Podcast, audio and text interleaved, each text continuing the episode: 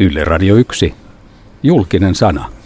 No meillä oli tässä, kun kaikilla on jo tiedossa tämä yliopistomaailman ja kaupallisten toimijoiden yhteytyminen ja sen tuomat ongelmat vapaudessa tutkimuksessa ja muuten, muutenkin, niin, niin meille tuli muistutus tästä kulttuurielämästä. Me otettiin tuossa alkuvuodesta yhteyttä tuonne Kiasmaan sillä mielellä, että haluttaisiin pitää tämmöinen retrospektiivinen näyttely vastamainoksista tämän kirjan julkistamisen yhteydessä. Ja ensireaktio oli tosi lämmin, että nämä on tuttuja nämä vastamainokset ja itse asiassa ne noterattiin korkealle ja sanottiin tietysti, että, että odotusajat näyttelylle voi olla niin kuin vuodesta kahteenkin. Mutta että, että tulkaapa tonne tota, näyttämään niitä, niin katsotaan läpi näitä teoksia. Sitten siellä neuvottelupöydässä sitten marssikin pöytään sitten elämän realiteetit. Eli tuli tämmöinen lause, että mahdollisessa näyttelyssä niin tietenkään meidän näitä sponsoreita, parodioivia mainoksia ei saisi sisällyttää tähän valintaan. Ja että heidän pitäisi käydä keskustelua siitä sisäisesti, että mihin tässä ollaan päätä pistämässä. Ja tästä pöllämystyneenä sitten tota, mä tuolla toimistolla sitten juteltiin asiasta ja laitettiin viestiä sitten mailia, että ikävä kyllä me ei voi olla tästä journalistisesta vapaudesta ja taiteellisesta vapaudesta tinkiä, että pitäisi sisällyttää ihan kaikki mukaan. Ja oli sitten syyt taloudelliset tai taiteelliset, niin, niin me saatiin kahden kolmen viikon kuluttua vastausmeili, että nyt tällä erää Kiasma ei ryhdy tähän projektiin. Kappas, kappas, miltä mm. kuulostaa Jani Seppänen? Tällaisia... No mä en sinällään mm. tuota tapausta halua no, niin tapauksena kommentoida. Ei tarvitse, eikä myöskään sitä tam, tamperelaista tapausta. Niin, tähän liittyy niin, kauppakeskuksesta. Mä, mä, mä, mä, en tunne näitä, koska mä en tunne keskusteluja. Mutta mä voin sanoa sen, että jos mä olisin se yhteistyötaho, jonka mainoksia parodioidaan siellä, ja. mä toivottaisin teidän parodiat tervetulleeksi. Miksi? Se olisi paljon järkevämpi strategia kuin se tavallaan, että antaa, antaa näitä aseita käsiin teille, jossa, jossa, te, jos, jossa te voitte tota, niin esittää, että, että tässä on nyt jotain sellaista, jota jotkut ei halua nähdä. Tämä on se just nimenomaan järkevämpää, mutta se on, se on, jos, jos mä päättäisin sitä asiaa, että mä antaisin tulla vaan ja ottaisin, ottaisin niskaan sen, mitä niissä mainoksissa, tota, niin, ää, jos minä olen se, joka kuitenkin hallitsee sitä julkisuutta, niin, niin, niin mulla on enemmän valtaa siinä tilanteessa ja mulla on myös valtaa sallia tämä. Eli vastamainos ei ole vaarallinen? Ei sitä niin voi ajatella. Vastamainos osoittaa usein älykkäästi ja hyvin sen, miten se mainos toimii ja minkälaisiin arvoihin se nojautuu. Mutta vastamainoksella ei ole koskaan hallussaan sitä reserviä, mitä mainostajilla on käyttää julkisuutta. Ellei se sitten jostain syystä ole sellainen vastamainos, että se niinku oman erinomaisuutensa takia pomppaa julkisuuteen. Mä en ole vielä sellaista vastamainosta nähnyt. Harjoitellaan. Lupaa visuaalisen journalismin professori Janne Seppäselle, Voimalehden AD ja valokuvaaja Klaus Velp. Klaus Velp on juuri kokoamassa kirjaa ja näyttelyä voimassa tähän mennessä julkaistuista vastamainoksista. Jokainen mainos on poliittinen. Se tuotetaan tässä yhteiskunnassa liittämällä siihen merkityksiä ja sulkemalla muita merkityksiä pois, toteaa visuaalisen journalismin professori Janne Seppänen Tampereen yliopistosta. Mutta mikä lienee paras Janne Seppäsen näkemä mainos? Mun on hirveän vaikea sanoa se, että mikä on oikeastaan mun paras näkemäni mainos, koska mä näen helkkarin hyvin tehtyjä mainoksia koko ajan ympärilläni. Ja mä ajattelen sillä tavalla, että ehkä kaikkein niin kuin luovimmat ja lahjakkaimmat visuaalisesti ja noin verbaalisesti lahjakkaimmat voimat on tällä hetkellä mainostoimistoissa töissä.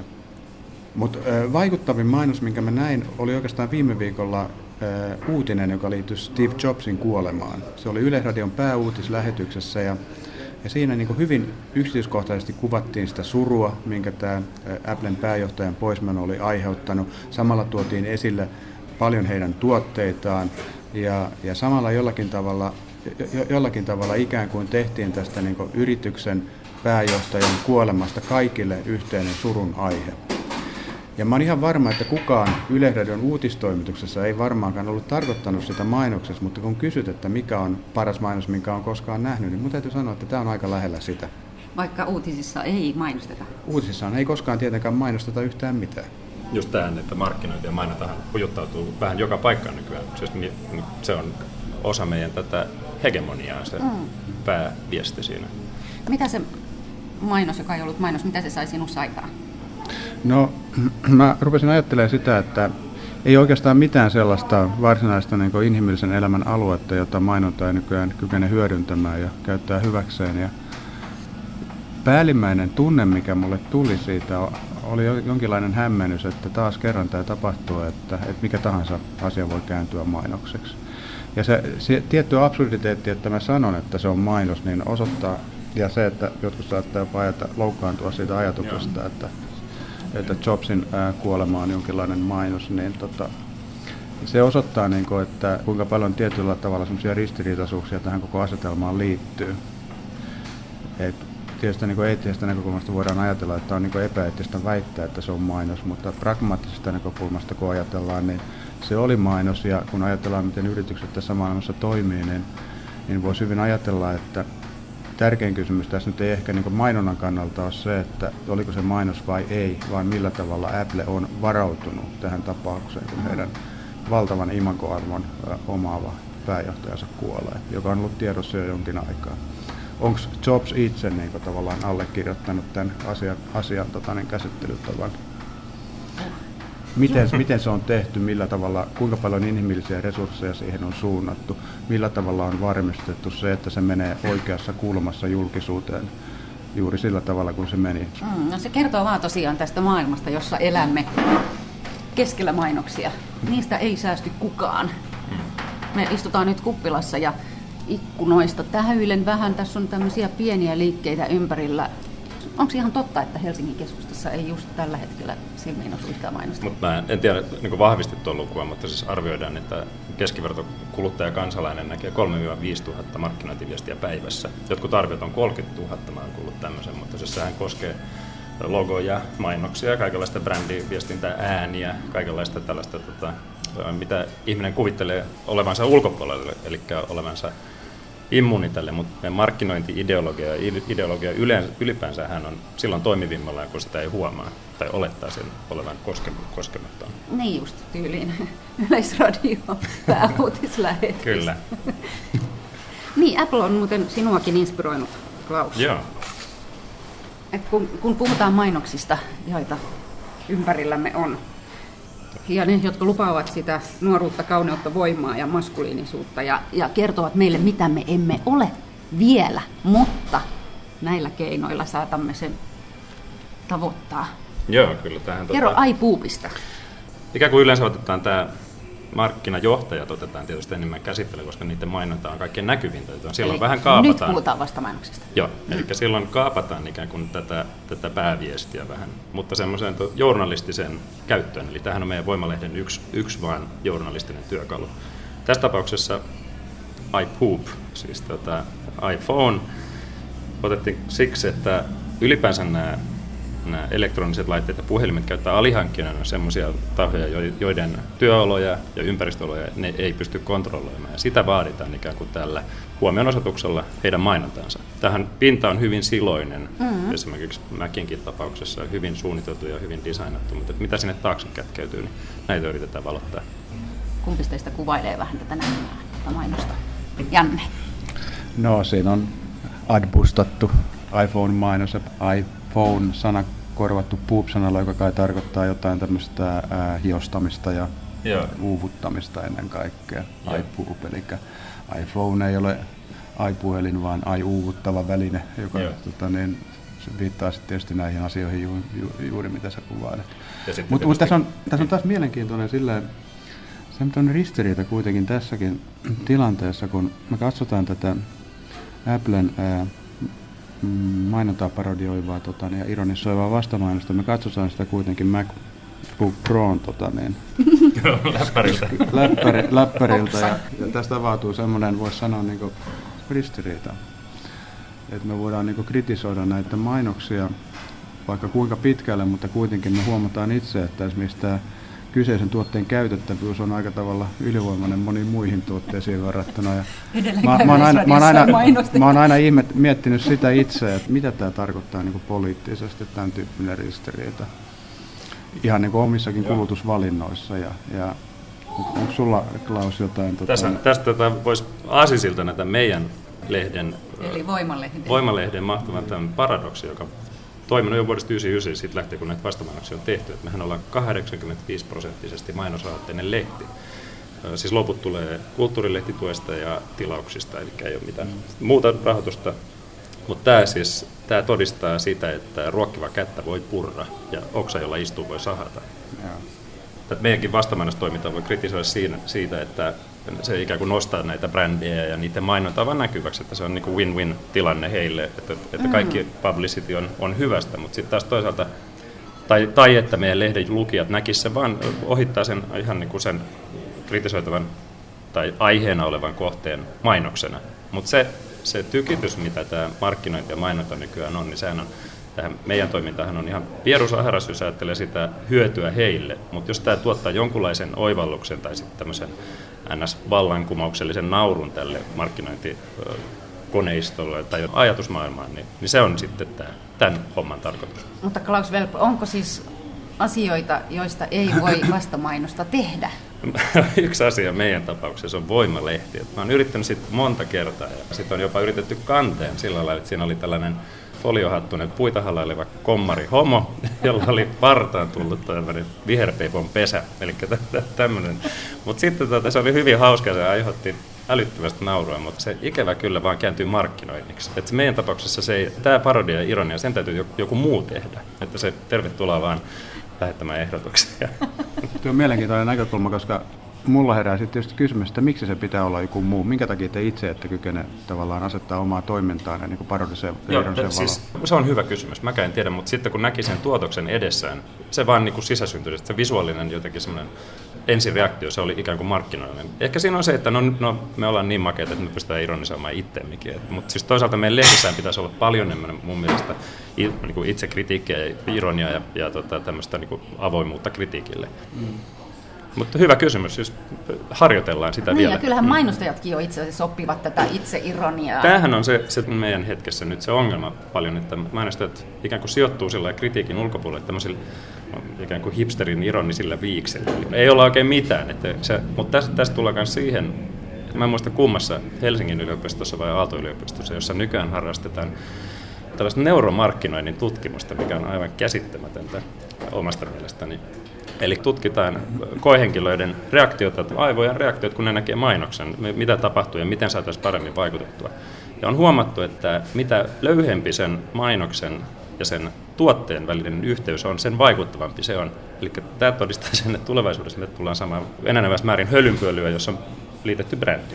Eli se, että joku kaunis nuori urheilija sanoo, että käytän tätä hivenainen valmistetta, niin ei muuta kuin äkkiä tilaamaan. Ja siinä on se, se että tota, me, meidän toiminta ei ole mainosvastasta, mutta mainoskriittistä. Mutta mainontaahan perustellaan yleensä sille, että se antaa informaatioita markkinoilla olevista tuotteista, mutta kun se menee tällaiseen mielikuvamarkkinointiin ja tämmöiseen suggestioon, niin silloinhan se on vähän kyseenalaista, että tarviiko sitä olla näin paljon, missä sitä pitää olla ja millä keinoilla ja kenelle, nuorille vai, vai lapsille ja tämmöisiä kysymyksiä. Aikamoista taistelua tuulimyllyjä vastaan, jos tosiaan tutkitaan jo hermosolujen toimintaa. Joo, tämä on niin kyseenalaistusta julkisesta tilasta ja tämmöisestä henkisestä tilasta.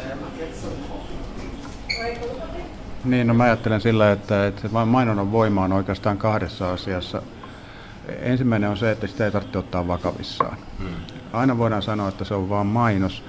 Ja tavallaan silloin kun sanotaan, että se on vain mainos, niin asetetaan se tilaan, jossa ikään kuin jokainen ihminen on vapaa valitsemaan, että mikä hänen suhteensa siihen on. Mulla ei ole ihan näin optimistinen ihmiskäsitys. Mä ajattelen, että, että ihmiset on aika tavalla loppujen lopuksi tiettyjen tiedostamattomien halujen ja, ja identiteettiin liittyvien valintojen vietävänä. Ja, ja sen takia se mainos uppoo, uppoo niin aika hyvin usein, kun se uppoo. Hmm. Ja tuo on mielenkiintoinen tuo havainto siitä, että, että mitä kauemmas mainos viedään yksittäistä tuotteesta, niin sitä tehokkaampi se on.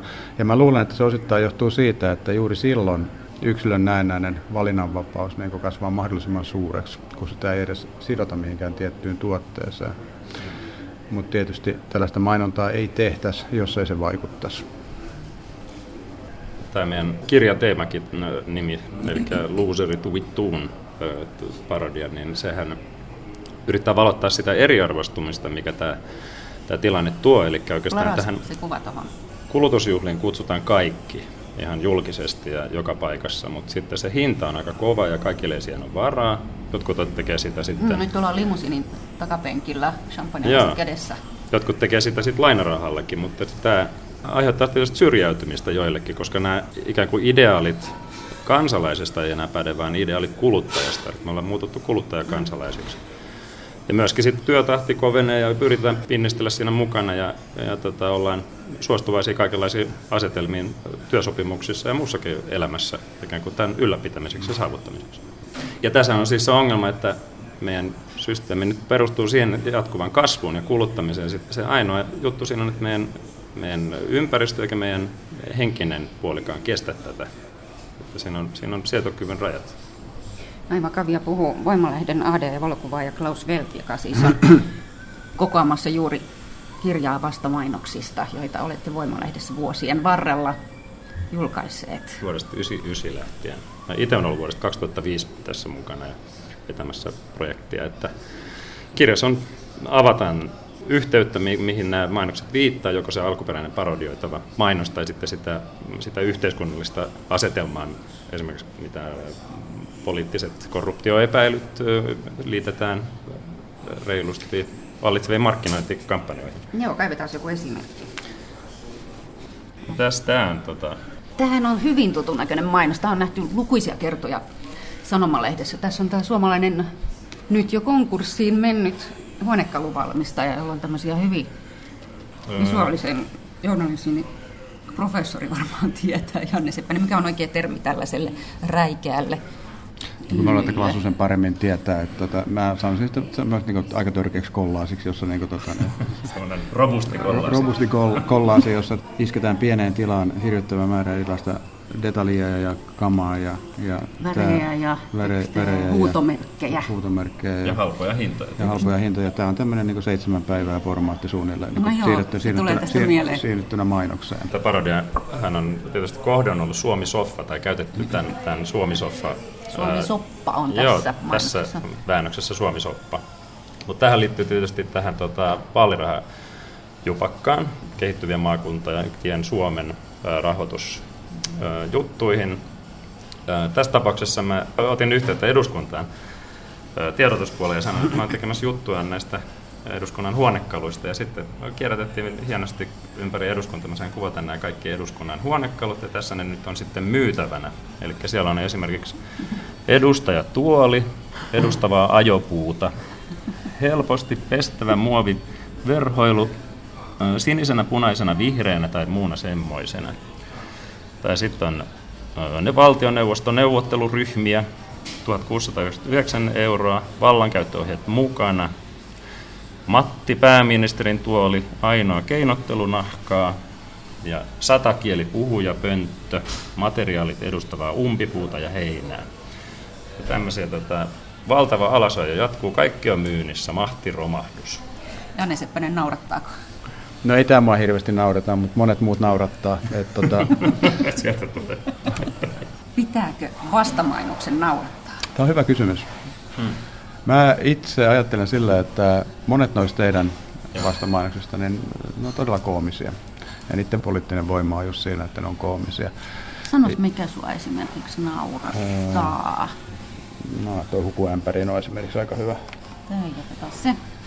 Se, sehän toimii jotenkin niin kuin se viedään vain niin äärimmäisyyteen se ajatus siitä koosta ja samalla niin tuodaan alkoholin ja perheen problematiikka siinä esiin hienolla tavalla. Eli nyt kommentoidaan olutmainontaa. Joo, ja silloin, silloin tavallaan niin kuin, se ajatellaan sen koomista voimaa, niin se on niin siinä yliviemisessä ja, ja liiottelussa ja se aiheuttaa sen koomisen efektin siinä. Ja täällä on pa- paljon muitakin, joissa te käytätte niin vastaavan tyyppisiä strategioita, jotka on vanhoja komiikan strategioita kuitenkin.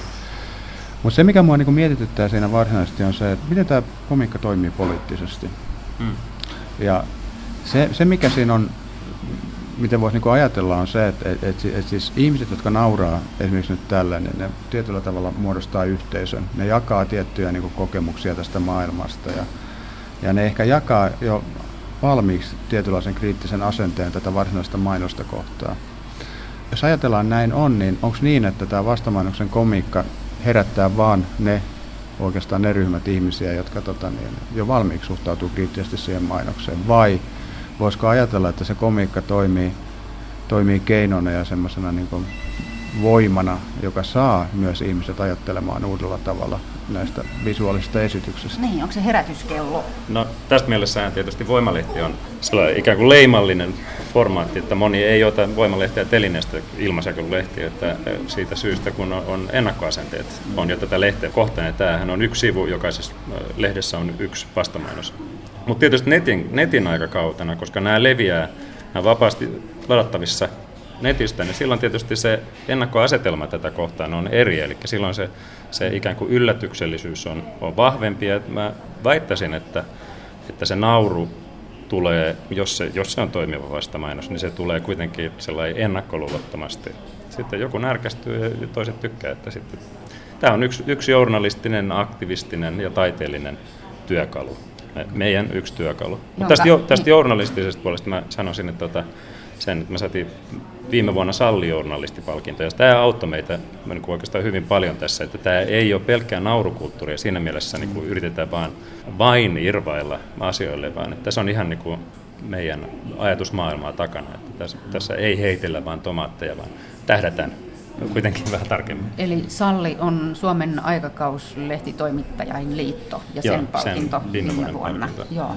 Palkintokriteereissä oli tai ilmastonmuutokseen liittyvistä vastamainoksista ja tämmöiseen poliittisen korruption, ikään kuin markkinoiden ja poliittisen elämän kytkentöjen valottamista tai niihin, niihin huomioon kiinnittämistä huumorin keinoin. Hmm.